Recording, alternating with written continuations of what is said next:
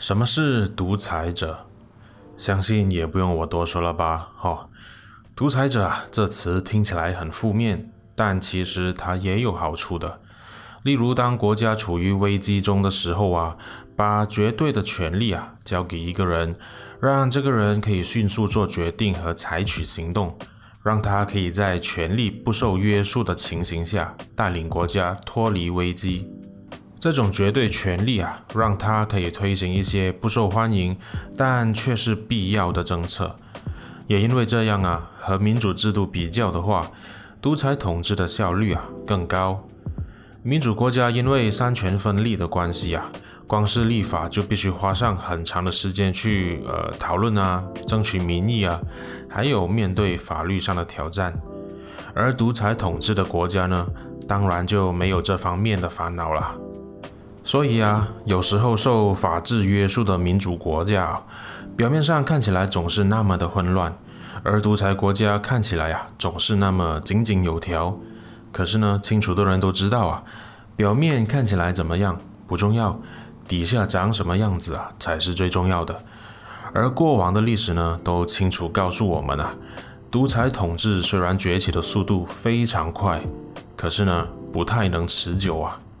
因为只要是人呐、啊，当这个人的权力常年不受限制、不受控制，这个人到最后通常都会变成一个残酷的暴君啊，这是人性。有些人对独裁者特别推崇啊，认为独裁者带来的好处大于滥权的问题，尤其是被标榜为开明的专制君主，或者是仁慈的独裁者。还记得以前啊，我就在网上遇过这一种人，他和我一样是马来西亚华人。他说他宁愿要中国独裁式的管理，也不要马来西亚式的民主管理。因为啊，他赞叹中国过去二三十年的经济有多繁荣，有多进步，领导人有多好，哦，马来西亚完全被比下去。那些什么自由啊、民主啊、人权啊，要来干嘛？关于什么是自由民主啊，我们应该选择温饱还是自由民主啊，我在之前的节目呢已经讨论过了，有兴趣的可以跳回去第三十四集的节目听听哦，我在这里呢就不重复了。而该名网友啊的确说的没错啦，中国的经济在过去的二三十年的确迎来大爆发，没有人可以否定这一点。中国在这段时期遇上我个人认为啊比较好的领导人，呃，邓小平啊、江泽民啊，还有胡锦涛，我是说比较好而已哦，不是说他们好啊。这段时期的中国啊，走的方向是集体领导，权力啊不会完全集中在某个人的身上。可是呢，十年前习近平上台了，接下来的中国要走回头路了。他甚至啊，已经修改宪法，让自己可以长时间连任国家主席。请问，在独裁集权专政的体制下，哦，如果习近平越干越烂，把中国带到死胡同里面去，谁可以把习近平给换掉呢？没有人。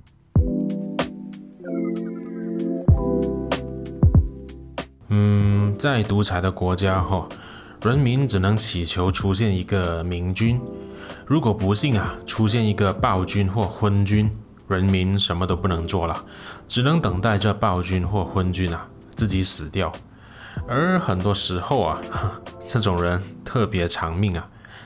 我在这里举个例子，好，希特勒，没错，又是他。当年德国人用选票啊选出了希特勒。然后呢，希特勒的纳粹主义啊，让德国崛起的特别快，特别迅速。这就是独裁统治的特别之处了，效率就是特别高，连发动战争的速度啊也特别快。当时纳粹德国的闪电战哦，三两下边几乎占领了整个欧洲。那当时的民主国家在干嘛呢？嗯，进行绥靖政策啊，呃，商讨这个，商讨那个啊。领导人飞来飞去见面开会啊，国内的议员辩论这个辩论那个啊，到你有了答案的时候啊，希特勒的仗啊都打完了，野心也越来越大。所以呢，二战刚开始的时候啊，纳粹德国墨索里尼日本的军国主义啊，就是发展的特别迅速，这是民主制度啊做不到的事情啊。可是呢，一旦民主国家站稳阵脚，团结一致，时间被拉长的时候呢，独裁统治啊就变得不再那么吸引人了。这时候独裁统治的效率啊就变得不如开放自由的社会了，因为独裁者啊不容许不一样的意见，也没有辩论的空间啊。一个独裁者的思想就代表全国人民。长时间下来啊，这国家更会因为缺乏自由讨论的空间，而导致人民失去了独立思考的能力啊。然后呢，更大的问题来咯。当初民主制度可以让一名独裁者上台，可是呢，这名独裁者上台后啊，如果他带领着国家走向疯狂和灭亡的方向，这时候的人民还可以用选票换掉他吗？当然不可以了，整个国家只能跟着他继续错下去。希特勒这 case 啊就是这样子了，最后呢，只有希特勒自己以及他手上的枪啊才可以终结这一切。时间快转到今天，普丁不也是这样吗？独裁统治最大的共同点啊，就是独裁者身边的谋臣不敢说真话，不敢说实话。看看平时普丁是怎样开会的、哦、他孤独一人坐在一张超长的会议桌子的一端，他的下属、啊、坐在另一端。他的谋臣开会发表意见的时候，战战兢兢，说话吞吞吐吐、啊、甚至结巴，非常害怕得罪这个沙皇。普丁身边的人啊，没有人敢告诉他俄罗斯的真实军力是怎样，明显被高估，也不敢说。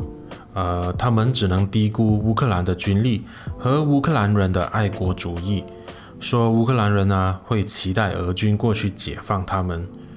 这些谋臣也只能低估民主阵营国家的凝聚力，说他们是一盘散沙，只会任由俄罗斯入侵乌克兰，屁都不敢放一下。这些谋臣也只敢低估西方国家对俄罗斯的制裁，高估俄罗斯自己的经济实力啊。殊不知一经制裁，就可以看出俄罗斯在制裁面前啊有多脆弱。嗯，说真的，在战争一开始的时候啊，民主国家没有作为，一度让我不得不相信啊，民主真的是在退潮啊。可是呢，时间一被拉长的时候，我才发现，溃败的也许是独裁啊。而这里说的不只是俄罗斯哦，中国的独裁政权也很可能在溃败当中。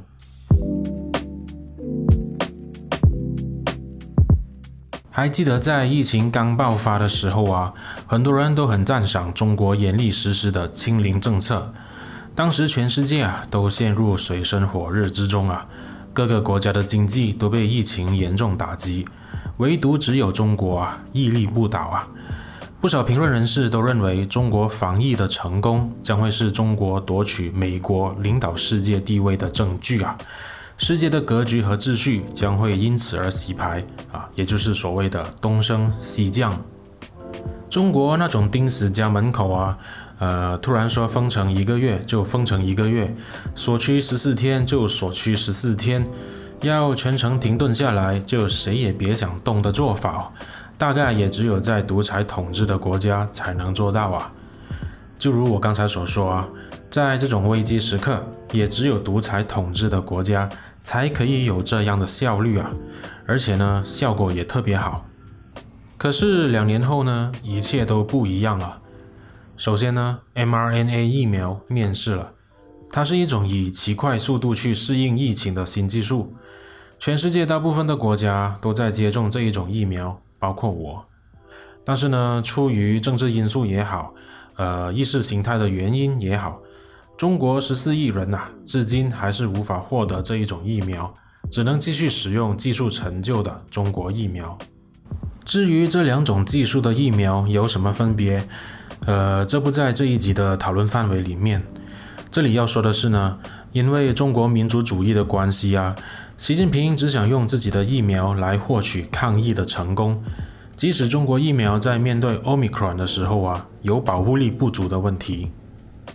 二零二零年，中国的清零政策让习近平认为是大成功，他认为清零政策是处理病毒最有效的方法。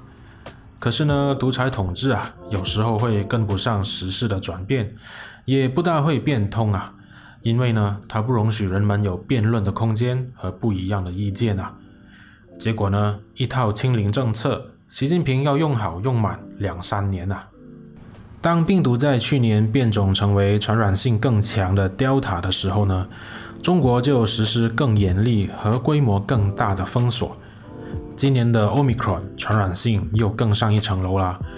呃，中国这一次啊，看来再也锁不住病毒了。三月以来，每天都有数千宗病例啊。中国又回到封锁整个省份的日子了。中国的清零政策啊，扛得住 Omicron 吗？这一次扛住了，那下一次呢？只要爆出一点疫情啊，中国各大城市就要进行轮回式的封城啊。中国人可以忍受多久呢？嗯，可不可以忍受都好了，中国人还是得要忍受啊，因为他们根本没有选择啊。这就是独裁统治的特点啦，呃，也是弱点。负责执行这些政策的人士啊，从来只需要向上负责，而不是向下负责啊。所以呢，他们又怎么会去理会下面的人的感受呢？所以过去啊，你可以看到这些清零政策是如何零弹性的执行啊，包括把家门口封上啊，在外的妈妈不能回家照顾小孩啊，市民遇上封城被困在大桥上，不能通过也不能后退啊，呃，鸡鸭蔬菜瓜果也必须进行核酸检测等等的趣事啊。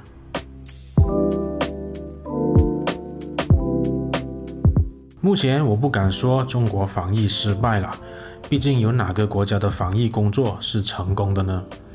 但是呢，如果中国防疫失败的话，这原因啊将会和普丁在乌克兰的失败差不多一样，也就是因为没有人敢和独裁者说真话。请问有谁敢和习近平说，其实中国疫苗的实力啊并不如 mRNA 疫苗呢？